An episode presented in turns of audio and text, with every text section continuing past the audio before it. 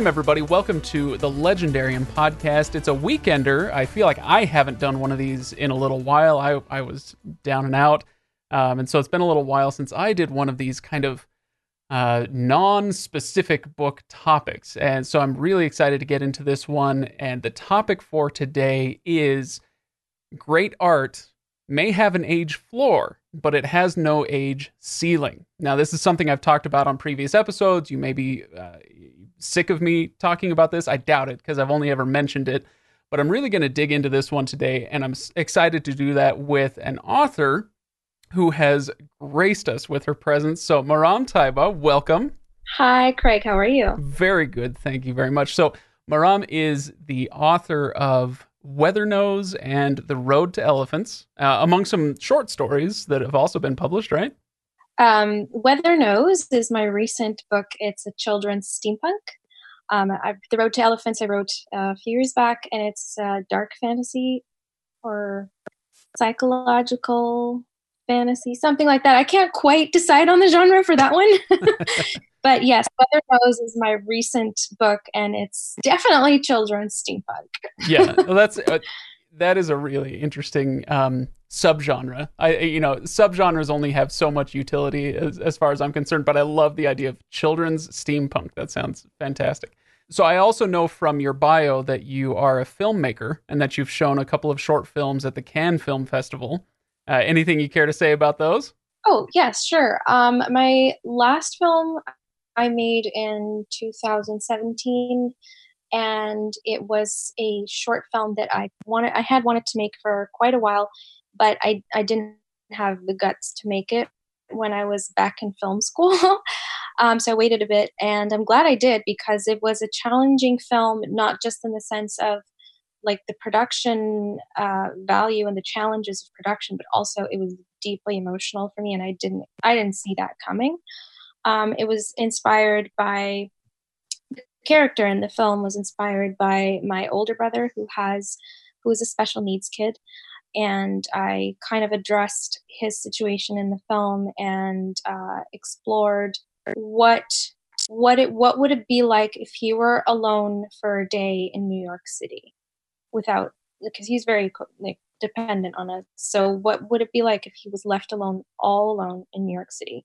Um, that was the film. Um, it was, it's called Don't Go Too Far. And, you know, it's like when you tell little kids, don't go too far because you want to keep an eye on them. Um, but he definitely goes too far. This film was uh, screened at the Cannes Short Film Corner during the Cannes Film Festival um, in two thousand seventeen. Yeah, so that was my last um, work. I am focusing a lot more on writing right now. So I do um, screenwriting and a lot of fiction writing because that's the love of my life.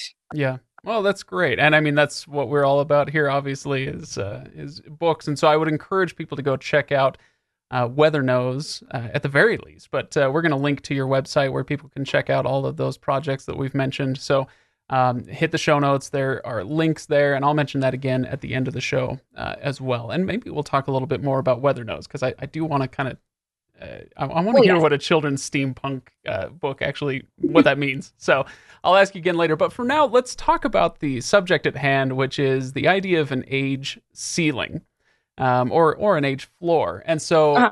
as I mentioned up top, the idea here, the this this kind of pet theory that I've been uh, mulling about with for the last few months, is that great art has an age floor, or probably has an age floor, but it does not have an age ceiling.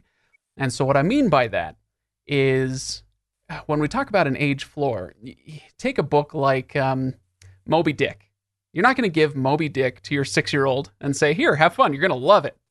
It's it's not, they're not going to be able to process it. It's it's literally not age appropriate. And sometimes it's, you know, in the case of Moby Dick, it's about like, look, you're not going to understand the words on the page. Other times it might be about content um, or, you know, or, or other contextual things. Uh, but there, so there may be an age floor there. But if something really is great art, there isn't going to be an age ceiling. And so an example of this that I often think of would be yeah. something like Harry Potter, or um, or one of my favorite examples would be uh, The Giving Tree. if you go back and read The Giving Tree, which is this amazing children's book, and it's all of, you know, two, three hundred words. It's very short, uh, but it's extremely poignant. And parents and grandparents who are reading it to little kids can get, you know, just as much or more out of it than the little kids do because of what it has to offer, you know. Mm. So anyway, let me just kick it over to you now, Maram, and, and say, what's your take on that before we get into kind of the specifics and some questions that listeners have sent in?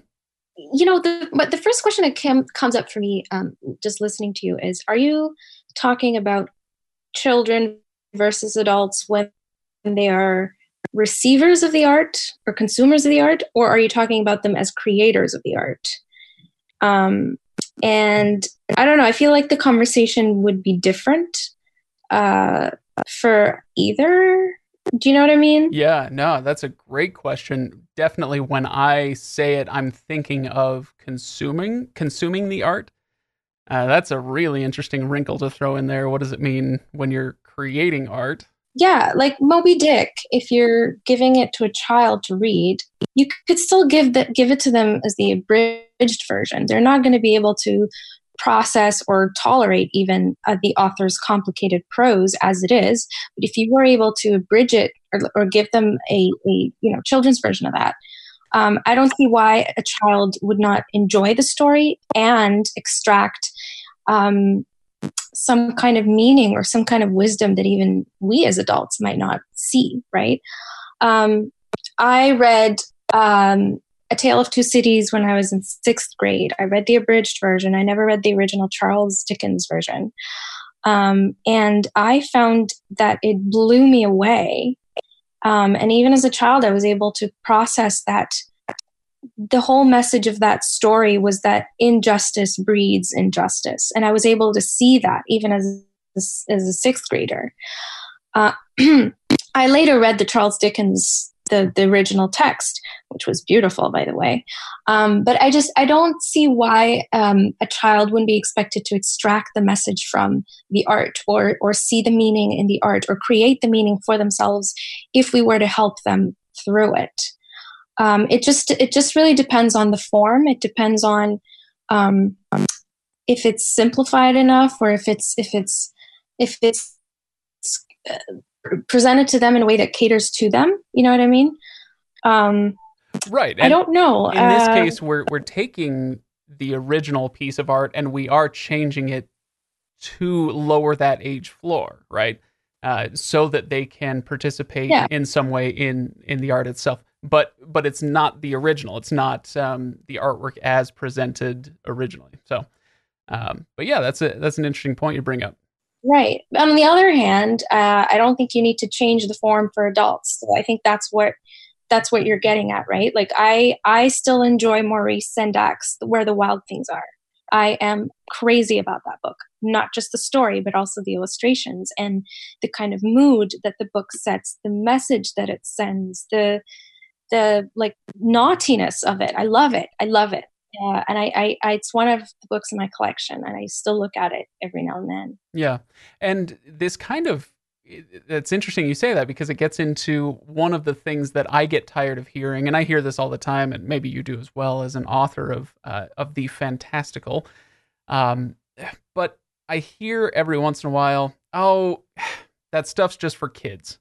Yeah, you know, grow up and read a mm-hmm. read a grown-up story. Yeah, that fantasy is just for kids, and I really hate that. Obviously, I'm a thirty-four-year-old man who continues to operate a podcast uh, about fantasy and science fiction literature. So, obviously, I hate that. But uh, it's it's awfully condescending, and it's awfully narrow-minded in my view. And it's it just tells me that somebody isn't willing to put forth the effort, maybe, to get something out of a, a work of art. Now, that being said, I, I'm not sure. I, the the way that I originally put this is that great art has an age floor, but no age ceiling.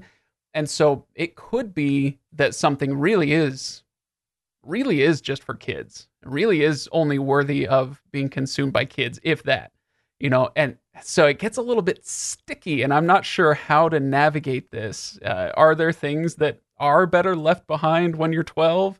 Um, and, you know, and if that's the case, do they call qualify as great art? Well, all those Barney songs, maybe. You know, I, I missed those. I uh, somehow they, they escaped me. Yes. Um, yes, definitely. There are things that you, you, you know, you would leave behind and you wouldn't enjoy as an adult. Um, Tom and Jerry cartoons are timeless, I think. Clearly, clearly. Um, no, but, but in all, in all seriousness, I do think that great art does can still touch us, even if it if it was created by children, it, for children, it can still touch adults if you are willing to be in touch with your inner child. And I feel like that's the key here. Um, a lot of people um, are not willing to go to that place anymore, even though it still lives within them. Um, um, that's another, that's a whole other conversation, which is like reconnecting with your inner child. No, I think, I think that's a conversation we should have for sure. That's a great conversation that we should have right now. Is what does that mean to connect with your inner child? What does that mean to you? Well, I, I've been preaching for the past few months. I've been preaching about reconnecting with my inner eleven-year-old because I feel like that is the age, that is the culmination of childhood, where you've you've collected all of the wisdom that you can collect as a child, but you're still maintaining the imagination, the innocence, the willingness to believe in things, um, and that combination kind of it's it's a superpower, I would say, um, and and and. At the age of eleven was when I realized what it was that I wanted to do, which was writing, writing novels and fiction. Um, and I've returned to that recently, and it feels so fulfilling. It feels like a like a circle that is, you know, closing, um, and it feels like you are feeding a thirsty part of you that's been thirsty for so long. And that's what happens when a lot of people go like, "Oh, it's an animated film. I don't want to watch it because it's for kids." Like right. like you said.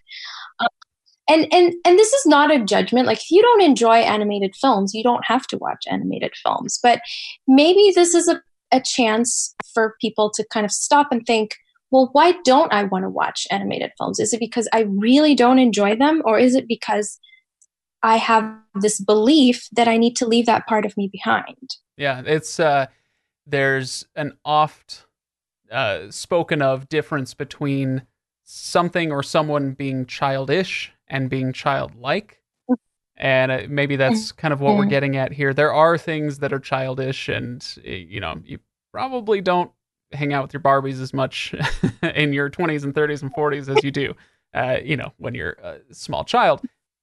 But this idea of being childlike, uh what does it mean to be childlike? A child is uh, is humble and teachable, and you know, they soak things up like a sponge, and they're they're willing they're it's much more difficult to embarrass a child because we, you know, we haven't socialized them into embarrassment. And that's a valuable skill if you're an adult to try to reacquire, to, to understand that it does. I, I actually hate the idea that, you know, when people say it doesn't matter what other people think. It does. It does matter what other people think up to a point.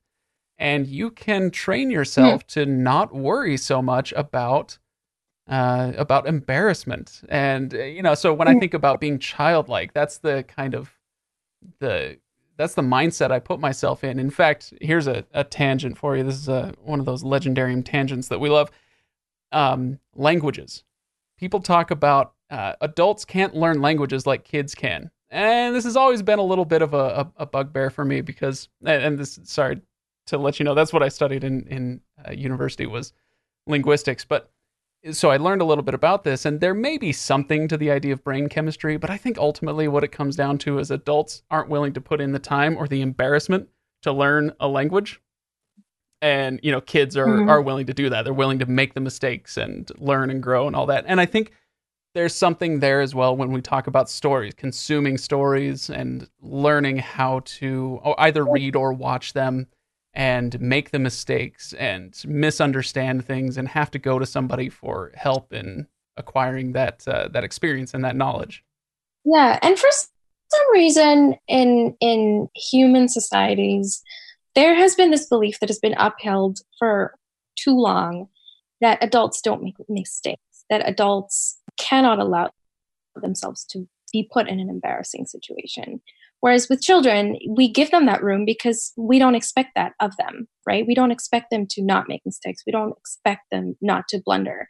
Whereas with when, as soon as we step into the threshold of adulthood, there's immediately that kind of like this, you pass through a force field that, you know, is, is a, you know, it's like, it's like judgment, like don't make a mistake. You can't make, you can't be caught making a mistake. And I wonder why that is. It, it sucks. Doesn't make sense. Yeah, it does. And, and I think that it's, Look, I uh, we're not going to solve all the mysteries of, uh, you know, the social universe here, but there's something, maybe something here about uh, this, when I said being childlike is being humble and being teachable, it's also, kids are easy and quick to forgive. Um, it, it's easy for them to forgive others for their mistakes, and that's something that we as adults need to work on. It's not just... Um, not just allowing ourselves to make mistakes, but allowing others to make mistakes. And that's uh, something I think we see a lot in twenty-first century society is a, a real unwillingness to let other people make mistakes and learn and grow and, and do differently the next time. We just expect everybody else to be perfect the way that we expect ourselves to be perfect. Mm-hmm. Yeah. Yeah. Anyways, so this all, I think this all feeds into this question of, uh, you know, why... art shouldn't have an age ceiling. So an, another book that I think of, and I've brought this up on, on a previous show before, but um, one of my favorite books from when I was a teenager is Ender's Game. And so anybody who reads science fiction mm-hmm. has read Ender's Game, and it's a classic and all this stuff, but you're usually handed this book when you're thirteen, fourteen, mm-hmm. fifteen years old, um, and then you move on with your life. But I have gone back to it every few years since. We've done it here on the show with Dave Farland, and every time I go back to it, I am shocked and amazed at how different the story feels because of my uh, the mm-hmm. stage of life that I'm in. Um, and it's, and I, I, I don't think I would be able to do that unless I had at least enough um, childlike humility to go back and say, "Oh no, I'm gonna, I'm gonna get back in touch with my uh, my inner child and read mm-hmm. this book that I read as a kid, or whatever book it might be." Yeah, and I, I would go back to the point that you made about it being great art that doesn't have the ceiling, yeah. right? So for me, I, I didn't read Ender's Game. I, for me, the books, I've actually recently been doing live readings of the first Narnia book on Instagram, on, on my Instagram. Um, and, and I've been I've been called back to the Narnia world for some reason recently when I was going through this reconnecting with my childhood thing. Um And, and and what makes me think that what you're saying applies to the Narnia books, for example, is that the author, um, C S Lewis, you know, he was a religious man, sort of. Um, I don't know much about him, but that's that's something that I know about him.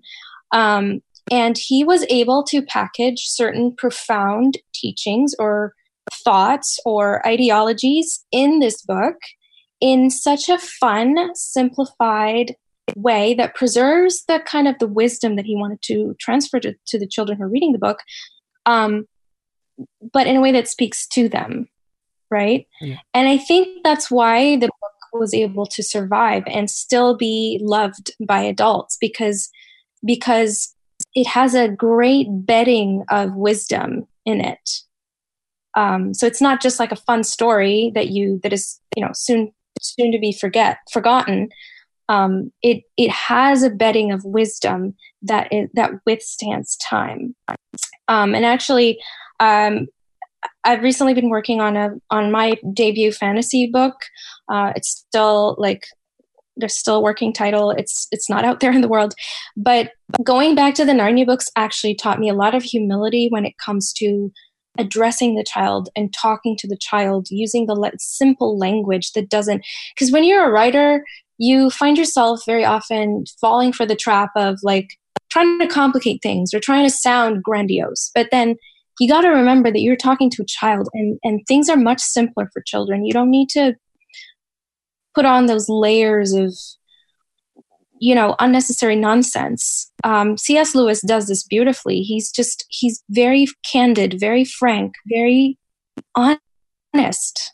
And I love that about his books. I totally agree with you. I, I, it's bringing up a question in my mind, which is, um, if you were writing a book and you knew that your target audience was adults, in my mind, that's not necessarily a bad thing. It's, you can target a book to adults and use words and uh, and situations and themes and materials that you wouldn't use for children. Um, it's just that's just a very different type of writing. And if you do it right, then that person who is able to read it in their twenties can read it again in their sixties or their seventies or whatever. Um, anyway, let yeah. me let me um, go to a couple of listener comments that we got. I, I posted that we were going to be doing this episode, and um, Ashaman on our uh, Discord server mentions Calvin and Hobbes as the perfect example of this. I think that's perfect. Uh, Maram, did you ever read Calvin and Hobbes, or have you? Occasionally.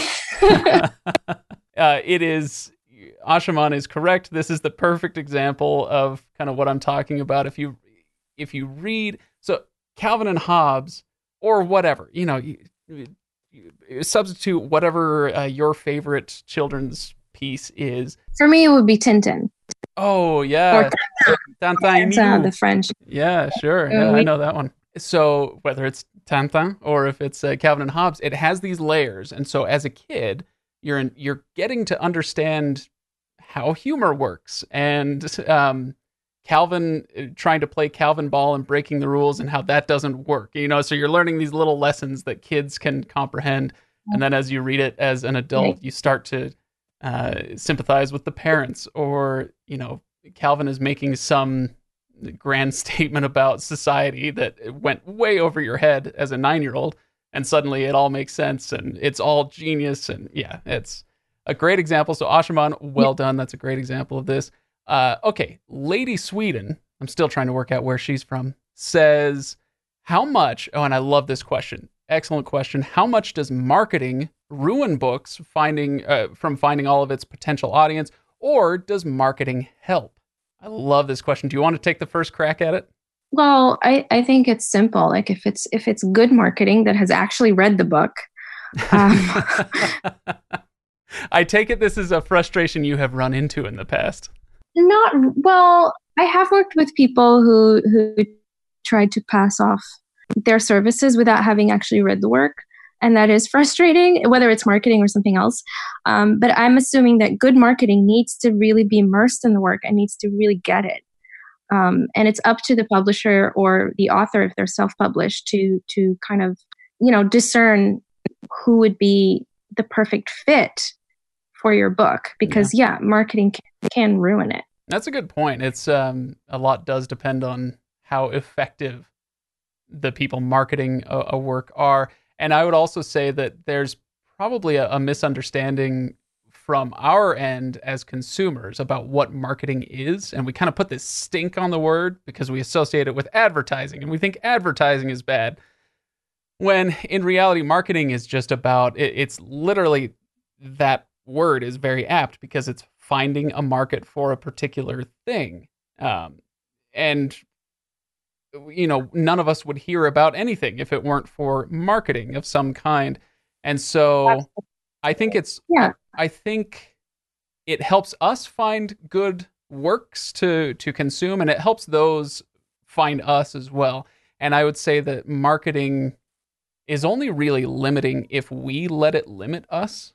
And so, you know, you don't have to be a cynic and say, oh, I hate marketing, but you can still be savvy about it and recognize it. And then just don't let it steer you in the direction that it thinks you should go. So if a uh, right. if a marketing company or if a marketing department at uh, you know whatever publisher says, oh, this is a fantasy book, so we're going to send it to Barnes and Noble or whoever and have them put it on their sci-fi fantasy shelves, that's a that's a marketing decision, and so that can help you right. find the book and help the book find you. But then you don't have to stop there and say, well, that's you know that's all it is. It's a it's a Y A fantasy book. Well. Yeah, that might be how it's marketed. Mm-hmm. Congratulations, it helped it find an audience, but it can be more than that. What, what did you mean by more than that? Well, what I mean is um, it, just kind of what we were talking about. It's uh, if it's a, a Y A fantasy novel, that doesn't mean that it only has to be for the Y As out there. It can it can be Absolutely. More than that. So one of our favorite authors on this podcast is uh, Brandon Sanderson, who often gets um, lumped into the Y A shelves with the Mistborn trilogy. But if you read the Mistborn trilogy, yeah, sure, it's good for the Y A audience, but it's good for a lot more than just that. Anyway, that's the only point I was trying to make. Yeah, no, I agree with you because, um, see, my book, Weathernose, for example, is is uh, categorized as a children's steampunk book. But can adults read it? Oh, absolutely. Absolutely. I, I would I would be bummed out if adults didn't read it. um, but it is important to to categorize it as a children's book because it just kind of puts you in, even as an adult, it will put you in a mindset that is ready to receive a fun, quirky, lighthearted, childlike story, right? Um, whereas if I categorize it as an adult's fantasy book, it would be a disappointment, and it would feel like it was it, it was there's something wrong with it. And that's that's been for me um, marketing my own book. I had to go through this process of deciding whether I wanted to categorize it as a children's book or categorize it as an older, as a Y A, as in just a normal fantasy book that's not for any age in specific. Um, but I went for I went for children, and I feel good about that because it does speak for the content and it does reflect the mood of the book. Yeah. Even though I want adults to read it. No, and I think um, there's nothing wrong with an adult picking that up and, and saying, you know what, I I could kind of go for uh, a simpler story that's told in a more straightforward fashion, you know, than maybe something really uh, heady and complex. Um, and so as long as if, if that designation of children's steampunk helps somebody put themselves in the right mindset as they get started reading the story, then it's done its job. That's uh, that's a good bit of marketing right there. So, um, speaking of which, yeah. I think we should probably move on and, and actually talk a little bit about Weathernose, because like I said, I'm I'm really interested in what, what children's steampunk means. Um, and so I will say if anybody has uh, comments or questions that they have um, about this topic that we've been talking about, uh, art having an age floor but no age ceiling, hit us up, go to Reddit, go to Discord, let's talk on Twitter and Facebook and all the other places. So I, I do want to hear from you. Um, and at this point, okay, I got to ask you, Maram, is children's steampunk a designation that any other book has? Because I've never heard of this before. This is amazing. I don't think it's it's quite as common as like your regular fantasy and sci-fi. Um, and I've I've seen steampunk under fantasy. I've seen it under sci-fi as a subgenre. I don't think it is as common, though. Well, right, but I'm, um, I'm talking specifically of children's steampunk. I, I don't know that yeah. I've ever heard that designation. The only example that I could think of, like right now, off the top of my head, is the Philip Pullman books, mm. um, his Dark Materials. I don't know if it is categorized as children's or Y A, but it is definitely for, you know, younger people. Um, and it, it it is, it does pass, I think it would pass as a steampunk book. Although, I, again, I don't know what Amazon has ca- categorized it as, um, but it does have so many elements of steampunk. Um, but yeah, I don't think that steampunk as a genre is for, for, for children is quite as popular as it is for adults. Yeah. So give me an elevator pitch then. What is this book about, and uh, what, what makes it steampunk and what makes it for kids? Okay, well, um, here's the story. So the story is about, the, the story is set in a universe called the Cerulean Universe. And it is a universe of my creation. It's a steampunk universe. Um, the story is about a an old-fashioned weatherman who wakes up one day to find that his career is being sabotaged because a ten-year-old girl has invented a machine that can predict the weather. So he sets out, in order to get his life back on track, he sets out to destroy her and her machine, but he finds out that she is way too smart. And also she has no sense of humor. um, so this, so this story has, you know, it's, it's, it's for you if you, if you're into like steampunk um, machines and gadgets, if you like hot air balloons, if you like um, quirky, funny humor, uh, it's that kind of story. Um, and the, the the most fun thing in this book is the the power dynamic between these two characters, a forty-two-year-old man and a ten-year-old girl, um, and their power struggle. Um, and I just, I, I had a blast writing this book. Um, and I've, I've heard good things from people who have read it, that, that this is precisely what makes it great, is this power dynamic between a forty-two-year-old man and a ten-year-old girl. Um, what makes it steampunk? So to be quite honest, I wrote it back in college when I was doing my undergrad. So that was like, what, ten years ago or maybe more. Um, you don't have to admit to anything here. No, I don't. You're right. I don't. Um, but to be honest, back then I had no idea what steampunk was. I didn't know. I knew what it was. Like in my head, I knew that there was this kind of world that feels like it's like sort of kind of Victorian, but it has like machinery and technology and like clockwork. I had that image in my head and I was so drawn to it. I didn't know it had a name. I didn't know it was a thing. Um, so when I wrote Weathernose, I I didn't know that it was a specific thing. Like I didn't know it was a genre. I just had this vision of a world that looked like that. And and even like in the Cerulean Universe is not quite as Victorian in my head. It doesn't look doesn't really look English. Actually, the the terrain um, in that universe is more a little more tropical. tropical slash Mediterranean, but still steampunk. So it's kind of a mishmash of things.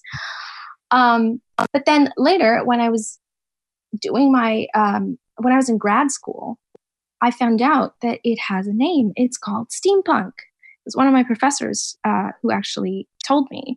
And I got so excited because it's it felt like, oh, wow, I had instinctively known this without knowing that it has a name.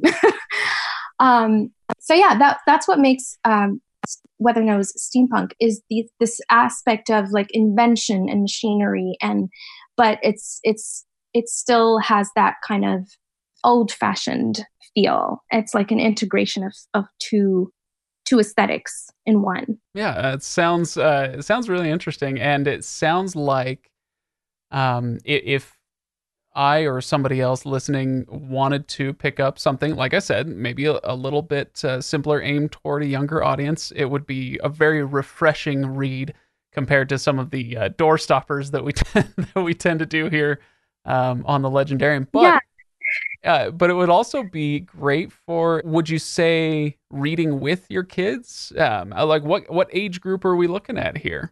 Um, we're looking at eight to twelve. Oh, so, okay. um, yeah, they need to be able to, to process like prose, like long prose, sure. or, in order to read it. Um, and well, I had a thought in my head and I lost it. I was going to say that the thing about the Cerulean Universe is when I was writing it, I was in a state of mind where I wasn't really taking myself too seriously. And I was just having sheer, I was doing it for the sheer fun of it. So I, I do hope that this kind of comes through in the writing, in the world building, that this is a world that's just fun and doesn't take itself too seriously. And I have no doubt that it would. Um, and I intend to read it myself. It sounds like it'll be a pretty quick read, probably. Um, and so it sounds like something I could knock out pretty quick. Uh, it sounds like fun. Uh, it's one of my... I, I have a certain filmmaker. Uh, I won't mention who it is because it doesn't matter. Uh, But when I watch one of their movies, I can tell so easily that the director and all the actors and everybody on set and everybody doing the editing and the, the effects and everything, everybody was having an amazing time. And that bleeds through really easily. So, yeah, mm-hmm. I, I have no doubt that if you had a good time writing the book, then that yeah. came through. So, um, I would actually, if I were to choose somebody to make Weathernose into a film, it would be Wes Anderson, ah. because that is precisely the kind of attitude that I would want to see on screen uh, if I were to see Weathernose on screen. That's actually, that might be the most concise way that you've uh, that you've told me what kind of book this is. That's perfect. There you go. Lead with that. Yeah. Uh, this is a Wes Anderson book written by me. Perfect. All right, Maram, uh, Maram, sorry. Uh, thank you so much. And I, like I said earlier, I'm going to link to all this stuff below. So if you want the Amazon link, or if you want to go to Maram's uh, website, uh, that'll all be in the show notes and all at our website. You can go to the legendarium podcast dot com and check all that out. And uh, we will see you all for the next episode. I have no idea what that's going to be, so it'll be a fun surprise for all of us. I'll see you then.